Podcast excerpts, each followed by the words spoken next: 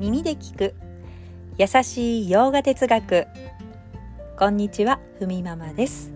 いつもお聞きいただきありがとうございます。このラジオは耳で洋画哲学を聞いて日常に生かしていこうというラジオです。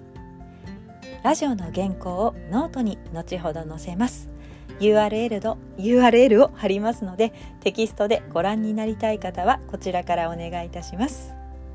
では今日のテーマ大きな心になるためにというテーマでお話ししたいと思います。大きな心になりたいと何度思ったことでしょう？ヨガをしながらアーサナと呼吸法だけでは大きな心になれなかったふみママです、えー、特に育児中はね本当自分ってなんてこんなにというね思うことがたびたびありました。日々の生活に常に手一杯、えー、ヨガをする時間を作ろうと早起きすれば、まあ、子供もね一緒に起きてくる。思い通りにならないことに不満だらけの日々でした、まあ、そんな私が育児という大仕事を迎える前に知っておきたかった話をしたいと思います。大きな心になるために今日はバガバットギーターの教えと中国の孤児エナンジの話をしたいと思います。バガバットギーターは私たちは行いをすることだけを選べると言います、行いの結果は選べませんよね。時に思い通りにならないことなんてよくあることです。そして中国の古事、まあ、哲学書ですね。エナンジの中から西王が馬の話をしたいと思います。ある日西王というおじいちゃんのいい馬が逃げたそうです、えー、周りの村人はあんないい馬が逃げてとっても残念ですねと口々に言ったそうです。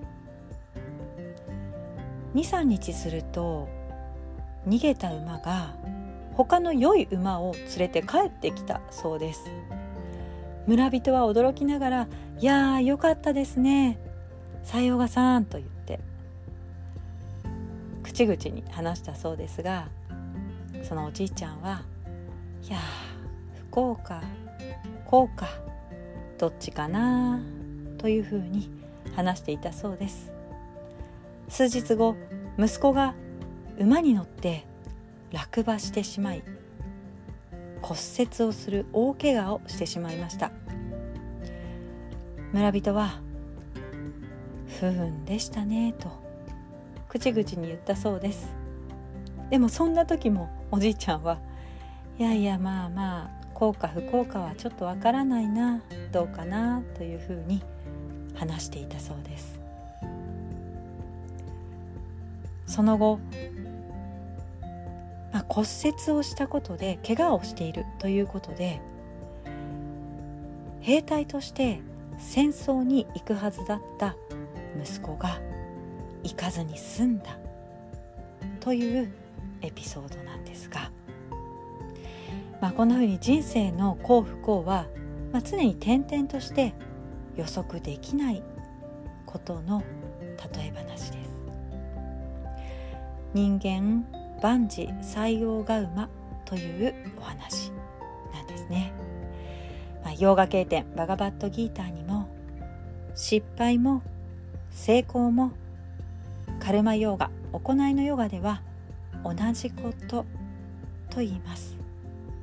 まあ、どちらも心の浄化学びとなりますよと、まあ、何をして何を得るかということよりもどういう態度で行いどう受け止めるか。態度を変えることが大事だよと教えてくれます。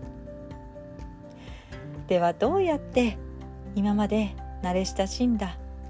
自分の性格そして態度を変えていくのか。その方法論がヨーガだよとバガバットギーターでは伝えています。毎日毎日ゆっくりゆっくりヨガをしていればそんな風に私たちは自分自身をコントロールすることも可能だということです。はいそれでは今日はこんなところで。今日一日も